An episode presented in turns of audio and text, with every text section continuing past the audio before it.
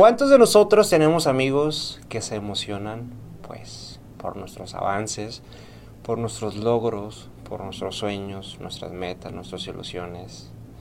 Más allá de, hablar de los familiares, ¿no? Hoy, hoy me quiero enfocar a los amigos, en los amigos.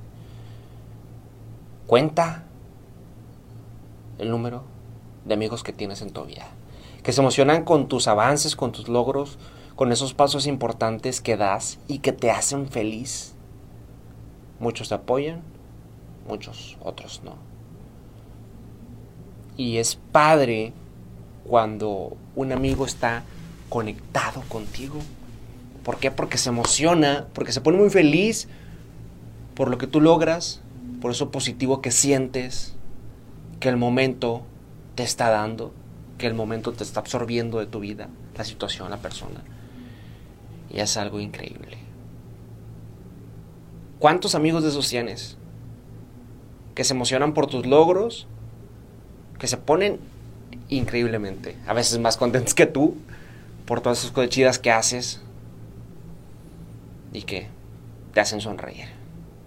Que sienten esos logros, esas cosas chingonas, perdónenme, como suyas.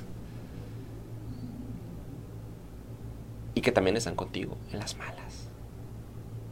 Para apoyarte, para abrazarte y para darte un, cachetadón cuando te lo mereces. Esos amigos que te hablan de frente y que se emocionan de frente contigo también. Que no es necesario a veces que, pues, te escriban diario, cada semana, a veces cada mes no hay veces que no platicas con amigos hasta por seis meses, un año. Pero que de repente te mandan un mensajito de que, qué fregón. Lo que haces, lo que estás haciendo, lo que lograste o lo que estás viviendo. Un abrazo a todos esos amigos que tenemos. Hay que ponerlos en nuestras oraciones.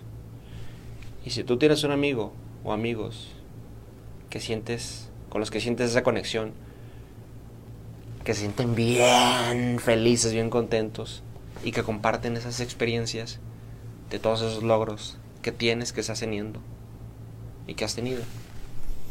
No los dejes ir. Los que se la pasan criticándote. Adiós. No hay de otra.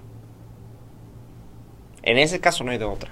Hay que decirles adiós a los criticones. Bye.